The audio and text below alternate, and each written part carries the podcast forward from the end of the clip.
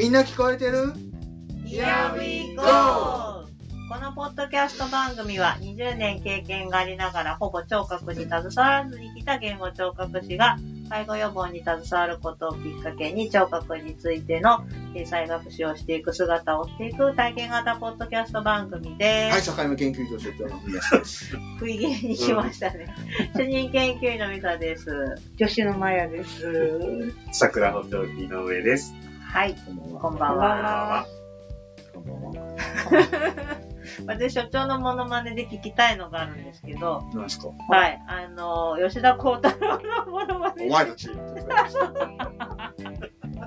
ドラマやってるね。そうあおいおいハンサムね。娘たちを。所長の新作モノ制マネ。作ものまでですね。でもこれをさ、やっぱ今年は極めて、すごい良かったね。極めてって名言言うでしょ、あれ。あ、そうね。吉田鋼太郎は名言言うね。そうやり残してこその人生。言ってる。使い切らなくてもいいじゃないか。ネギね。ネギ。あ、よかった、あ。すごい泣いちゃった僕。そう。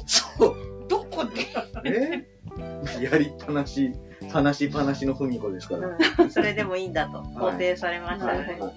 ネギを残してもいいじゃないか。はい。で、耳が良くないとモノマネできませんからね。大事。そういう意味じゃない。いい耳を持ち続けないとね。聴力の話じゃないでしょ、それ。いや、一応ヒアウィーゴーなんで、その意味じゃないでしいい耳がないとね。モノマネにもフィードバックが。そうそうです。大事ですよ。ょ。いいのかフィね。ードバック。フィードバック大事です。はい。今回はですね、あの、以前井上さんに我々箱型のあの、補聴器をいただいたんですよね。はいはいはいで、臨床で活用してもらえればということでご好意でいただいてですね、はいはい。実際に使ってみました。はいはい所長どうでしたか？所長はね、あの、所長はあの、ね、何度も言ってますけど、今、訪問リハの方で、はい訪問してるわけですけども、まあ、いろんな言語障害の方と、えーいわゆる言語、言葉のトレーニングを行うわけですが、はいその中でも、まあ耳の聞こえが悪い方っていうのはそれなりにいらっしゃるわけです。はい。まあ、お家ですのでね、1対1での会話はそんなに問題がないように見えるんです。ただやっぱりさっきもフィードバックっていう言葉がありましたけど、やっぱり練習するときに自分の発話が、まあ、どれぐらいのものなのかってことは自分ご自身で理解しながら発話をしていただくっていうことがフィードバックですね。すね。大事になってくるんですけど、まあ、補聴器つけていただいて、まあ、それでちょっと練習してると、うん、どれほど違いがあるかはまあ定かじゃないんですが、ぱり自分の発話に意識か、意識が向くみたいですね。うんいつもよりは。うん確かにね。うん。ですので、やっぱり僕が補聴器つけないでやってた、こう、アドバイス、はいもうちょっとこうしてください、ああしてくださいっていうのも、やっぱりやってみるんだけど、自分で自分へのフィードバックっていうところが、もうちょこっとこう補聴器つけるところで強調されるので、うん修正が以前よりもよくできてますね。うんもうちょこっとこう大きい声じゃなくて、ボリューム下げてとかいう話とか、もうちょっと声出しましょうとか、まあ当然自分の発話の明瞭度はいはい。に対する意識とか向くので、やっぱり調整ね、がうまくいくみたい、自分の中では。あだから僕も、あ、それそれ、あ、それそれって言えるので、ーすごいね。うんすごい。うん。なんかね、いつも相手の声を聞くものと思いがちですけどね。そう。自分の声もね。うんこれは高音障害の言語のトレーニングに、こう、うまく、その補聴器が。うんいや、でもすごいと思う。うんやっぱり、あの、普通に難聴で補聴器希望される方でも初めて補聴器つけると、自分の声がすごく大きく聞こえて、で、まあちょっと声の大きさがわからなくなるケースもあるんだけれども、でもやっぱり自分の声に注目するっていう意味ではそうなんだな。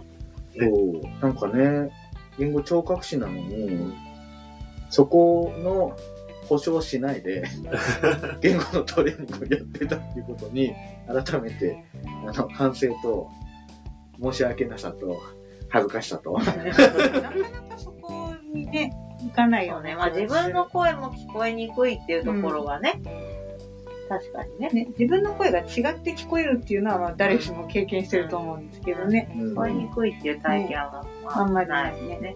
自分ではやってるモノマネがそっくりだと思っても、実は全然似てないことってないですか その矢を飛ばすのことね。そのモノマネは似てますよ。だから、聴覚フィードバックが素晴らしいです ああ。うん、勢いで乗り切ろうっていうのは、ほとんどですけど。そういや、でもやっぱりあのー補助器つけるようになってカラオケがっていう人もいるぐらいだから、あやっぱりそのフィードバックの良し悪しってあると思うんですよね。すすごい。ね、だから新しい発見だったよね。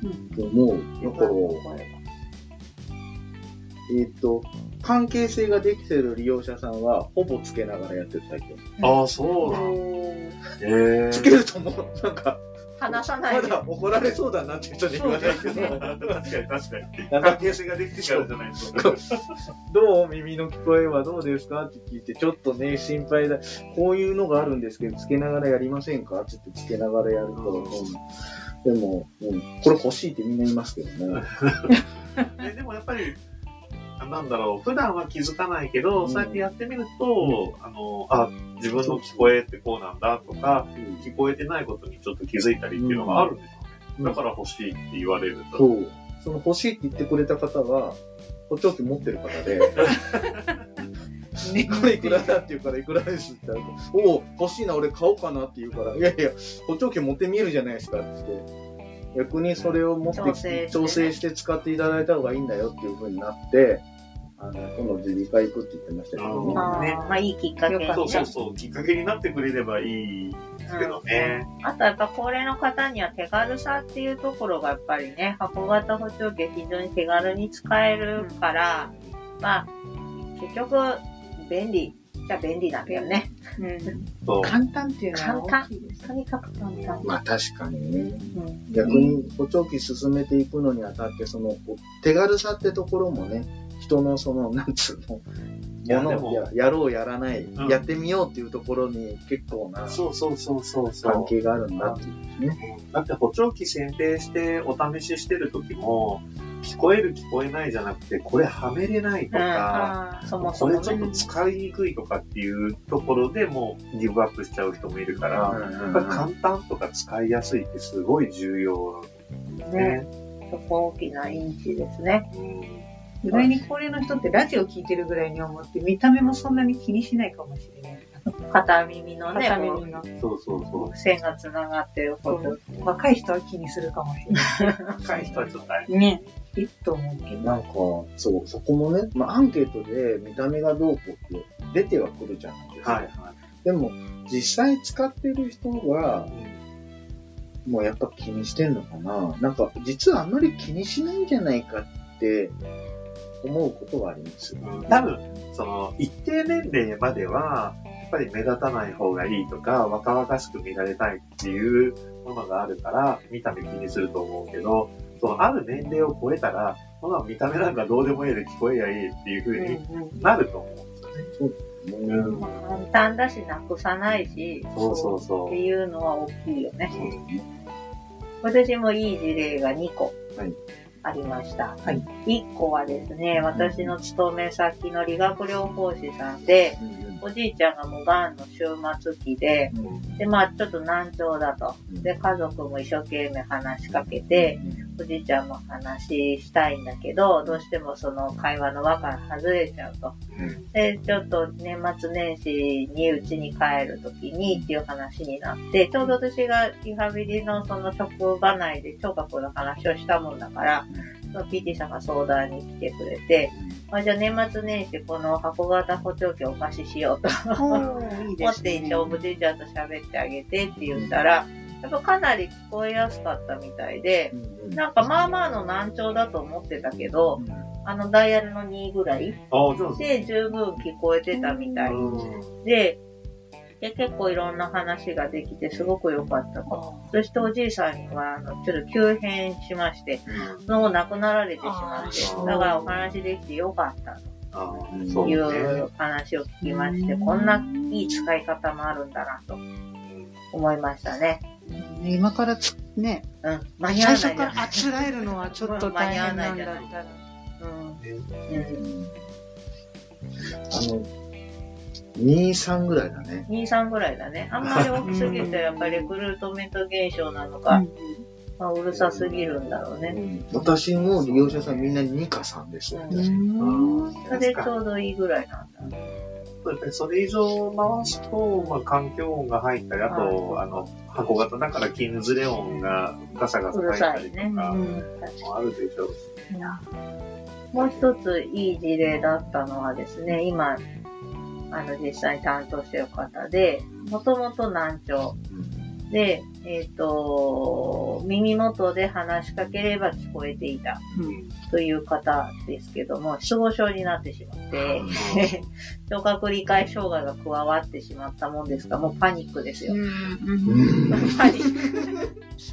でも認知機能がすごく保たれてる人なので、自分なりにすごい努力をしてて、なん。か言葉をもう一度覚え直すぐらいの勢いの方なんです。でもそれって失語症の場合走行しないじゃないですか。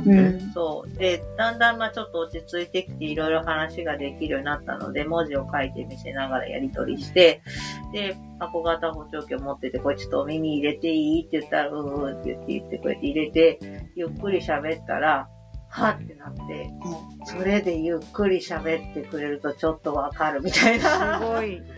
ことをおっしゃって、やっぱりって言って、で、その人、感覚性の、流暢性の失語なので、まあ、話してる内容も、ちょっと、まあ、わかりづらいところはあるんですけど、要約すると、やっぱりさっき所長が言ってたみたいに、こう、音に集中することができると、ここから聞こえてるっていうのがよくわかるから、集中して聞けるし、で特にまあ私たち ST が喋るのはゆっくり話すもんですから、ゆっくり話すのはすごく聞こえやすいと。なんかい急いで話されると頭が痛くなるっていうのをおっしゃってて、だからまあ、もちろん失語症で難聴があってっていう人で、聴覚的なインプットに不利があるっていう場合は、音に集中して聞くことができるっていうのはすごくいいんだなぁとそう。思いました。以前僕もね、もう今担当してないですけども、いらっしゃってね、失語症で難聴。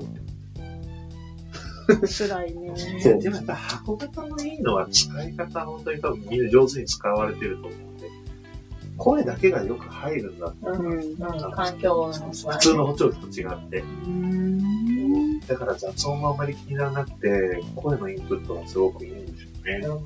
だから意外とやっぱりね、便利に使えるなーっていうのは、すごい実感。うん。これおすすめ。なんとなくいじってるとね、うん。できちゃうもん聞こえてくるもんそうね。そうそう。すごいいいですよ。だから、うんこれはまあ、あの、ST みんな一人一個持ってもいい。いや、でも本当にそんなにね、その、それこそ所長が言うような、あの、リハの効果もあるし、ね、ミサさんが言うように、医療の現場でもっともっと役に立つなら、あと10代ぐらいだ、そうかな 正直、本当にそのね、患者さんのベッドサイドに置いといてあげて、話しかけるときはこれ使ってねって言ってみんなが使ってくれたら、それはめちゃくちゃいいですよね。銀行の窓口とかに行くと老眼鏡置いてああ、るそうもんね。そうそう、そういう感覚だよね。本。はそういう感覚でね、うんあの、置けると、やっぱり今なんか特にアクリル板だとかマスクだとかね、会話すごい難しいから、役に立つなと思うんでですすねね。。だからまあ、そういう対話を支援するっていうので、本人に補聴器をつけてもらうっていうのもあれだけど、こちらがね、やっぱり、こう、提供してはい、聞こえにアプローチするっていうのもね、はい大事だなと思いました。はい。はい。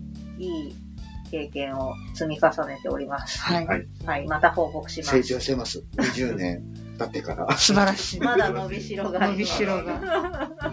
はい。この番組はですね、このように、あの、まだまだ我々伸びしろがあるぞということを、まあ、いつもお伝えしてますけど、皆さんも聴覚にもう一度ね、こう、再注目していただいて、えこんなこと疑問だよとか、えこんな体験したよっていうことがあれば、ぜひお寄せください。えーメールの宛先は、さかいめ .st.gmail.com。さかいめの綴りは、sakaime かな？そうです。合ってます。アットマーク、あ、ドット ST、アットマーク、gmail.com です。はい、お気軽にお寄せください。はい。はい、よろしくお願いします。お願いします。はい、じゃあ今晩はここまで。はい。はい、ありがとうございました。ありがとうございました。